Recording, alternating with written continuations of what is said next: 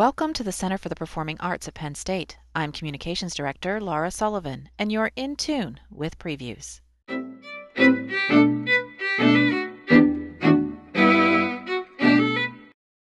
Austrian composer Alban Berg composed a work in 1910 that helped launch the modern era in music. Previews editor John Mark Rafacz speaks with Charles Youmans, Associate Professor of Musicology at Penn State, about Berg the man and the significance of the composer's groundbreaking string quartet, Opus 3. The American String Quartet performs the Berg composition along with works by Mozart and Brahms at Penn State. This morning, as you know, we're going to be talking about Alban Berg and his string quartet Opus 3. I guess we should start out with uh, talking a little bit about who Alban Berg is. He was born in 1885 in Vienna, which, of course, at the time was uh, the very cosmopolitan capital of the Austro Hungarian Empire. But who was he? Well, first of all, as you say, uh, he was a Viennese composer, which puts him in a long line of fantastic musicians Haydn, Mozart, Beethoven, Schubert, Brahms, and uh, Mahler, Gustav Mahler, who was probably uh, Berg's idol, uh, aside from Arnold Schoenberg. Uh, he was an early 20th century modernist, someone especially famous for his uh, revolutionary treatment of pitch materials. Uh, it was his idea, along with Arnold Schoenberg and uh, Anton Webern, to kind of scrap the old tonal system of major and minor scales and to take a, a sort of anything goes approach to uh, pitch material, which has uh, quite a strange effect for the ear, as the listeners will uh, will hear when they get a chance to listen to this Opus 3 uh, quartet. Berg had an interesting background as well as a, uh, as a musician. He was the son of a wealthy businessman uh, and an amateur musician as he grew up, but uh, only became a professional after he had failed at virtually everything else. Um, wasn't really interested in business, didn't have a knack for that. Uh, had trouble in school, had to repeat the what would for us would be the 11th grade of high school, and then again had to repeat his senior year, so barely got out of the gymnasium. Uh, couldn't really make it as a civil servant, so became a musician when uh, his brother and sister saw a newspaper ad for this fellow Arnold Schoenberg, who was giving composition lessons. And Berg had written some songs for the family, and so they said, uh, "Well, why don't you try that?" And it, it turned out well. I understand that Berg, even though he didn't do well in, in traditional studies in school, always had a very keen interest in, in music and also, especially, literature. Did that interest in literature have any role to play in, in his compositions? Sure, no doubt about it. Maybe more uh, strongly so in uh, in his two operas, uh, Wozzeck, which is based on a romantic play by Georg Büchner, and uh, then Lulu, which is uh, based on a play by Wedekind. But certainly, uh, living in Vienna in the in the first decade of the of the 20th century, Berg was uh, very much uh, interested in what was happening all around him in terms of the secession, visual arts, uh, Gustav Klimt, and that circle of artists.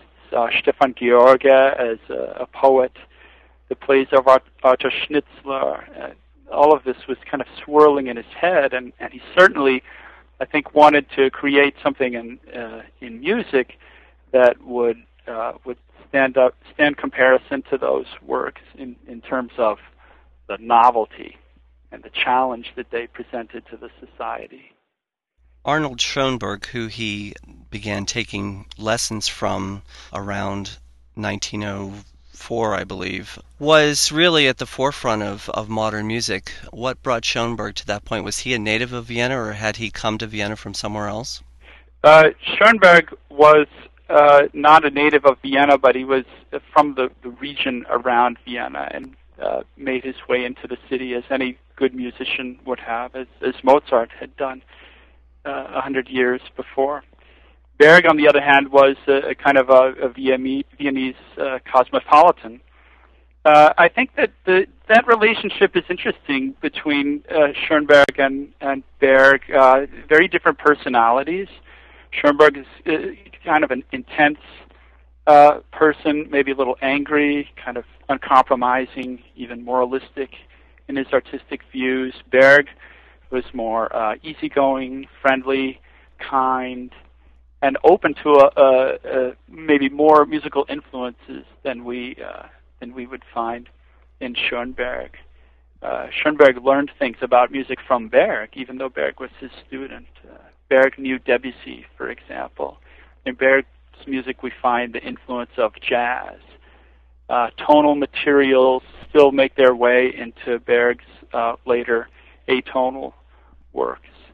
Uh, but in any case, certainly for a long time, 1904 to 1911, Berg was a student of Schoenberg. He was a disciple, even kind of an errand boy. Uh, he did uh, Schoenberg's chores for him, and uh, essentially whatever Schoenberg uh, wanted from Berg, he got. And in return, Berg had uh, three solid years of training in counterpoint and harmony and uh, theory, and then four years of composition study. Uh, after which the relationship deteriorated for uh, for a while, for a few years anyway. So Berg studied with him for about six or seven years, and as it turns out, the last work that he composed under the guidance of Schoenberg was the the Opus Three Quartet. And in some ways, I read that uh, it was a case of the apprentice outdoing the sorcerer.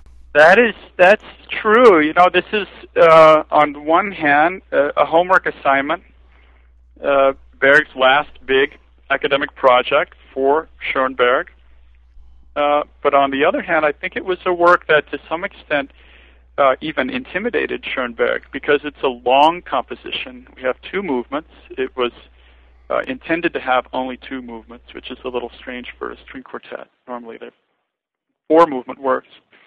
But uh, each movement is about 10 minutes long. And uh, really, the principal problem that Schoenberg faced when he was experimenting with atonal composition was how to make uh, musical works longer than just a few minutes. That has to do with, with technical issues of musical tonality, but essentially the way that uh, composers can write symphonies that last for 45 minutes or single movements that go on for 10 or 15 minutes is that there's a kind of uh, integrating power of the tonal system that's completely lost when uh, when composers decide that they're going to pick any notes they feel like and pay no attention to the traditional chords and scales. Berg found a way to overcome that problem, principally with a lesson that he learned from Schoenberg, which was to use uh, melodic ideas, small motives, to kind of sew together the texture across a long period of time. So uh, that's something to listen for in, in both of the movements. I think is the the development, the repetition, but uh, combined with variation of these very small uh, musical units and uh, the way that in a contrapuntal texture where you have four different melodies happening at the same time, there's a sort of uh, coherence created by the the motivic relationships. A, a, comparison might be the Fifth Symphony of Beethoven. We have da da da da, and now we've got this four-note motive that becomes the the basis for not just a movement, but an entire four, four movement uh, symphony. Schoenberg stressed that in, in the training of Berg, and Berg uh, kind of took it a, a, little beyond what Schoenberg was was capable of doing at that point. So there's an interesting kind of influence in both directions, teacher on student and student on teacher. I guess I would also say, though, is uh, as you approach a piece like this, it's useful also to think of musical elements other than pitch. For example, timbre, or what musicians refer to as tone color. Berg was very interested in exploring what kinds of new sounds he could get out of uh, two violins, a viola, and a cello. And so you will you will see as you're in the concert the uh, the bow all over the place on the violin in, in strange locations, getting different kinds of sounds and you will see and hear the music- musicians sliding their fingers up and down the, the fingerboard to get a kind of a portamento effect or a, a, the the effect of a a pitch that rises without breaks in between, uh, and, and, many other kinds of uh, effects that that would have, I, I, think, been somewhat shocking to the audience at the time.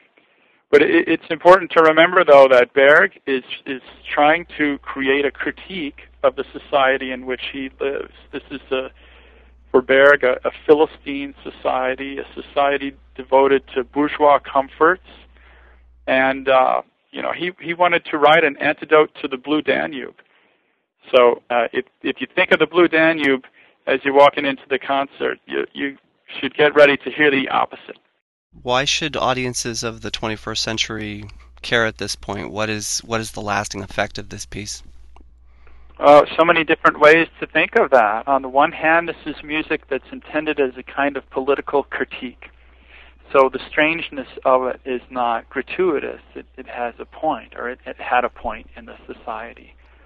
For Berg, uh, we consider, for example, a Brahms symphony, uh, Brahms is still writing music uh, into the 1890s, which is not that far from Berg. Berg was alive. Uh, to, I don't know if he would, if he attended Brahms's last uh, performance in Vienna uh, or there was a performance of the Fourth Symphony, or Brahms is in the audience, and it was a kind of farewell from the Viennese. But in any case, uh, Berg knew uh, this music well, and he knew that for Brahms, music was music, and that was it. Music was not a political statement. And now Berg is is treating music as something that plays a part in the in the negotiations of issues that are outside of music. In terms of uh, well, strictly musical language, certainly uh, there's a lot to be learned from from this quartet, and a lot to be taken from the the contrapuntal nature of it, uh, and yet at the same time, it's a music. It, it's a piece that's very much uh, organized along classical lines. If you're thinking simply of form, the first movement is a sonata form piece, just as the first movement in Mozart's string quartets are in sonata form. The second movement is a rondo, which is something that you would often find in the last movement of a Haydn or a Mozart or a Beethoven quartet. So the mixture of old and new is, I think, something that uh, that we still find in all sorts of music in our own culture, and is still very much with us as uh, uh, popular musicians, for example, negotiate with what does it mean to engage with it with an influence from an earlier era to sample someone else's music or to take someone else's idea but try to do something completely different with that idea. As far as atonality goes, uh, that's on the wane, I would say. There are still some composers out there who work in an atonal style, but it did not turn out to be the future of music as uh, as some people thought. Tickets are on sale now for a concert by the American String Quartet, October 21st at Schwab Auditorium. Order online at www.cpa.psu.edu or by phone at 1 800 ARTS TIX. For the Center for the Performing Arts, I'm Laura Sullivan.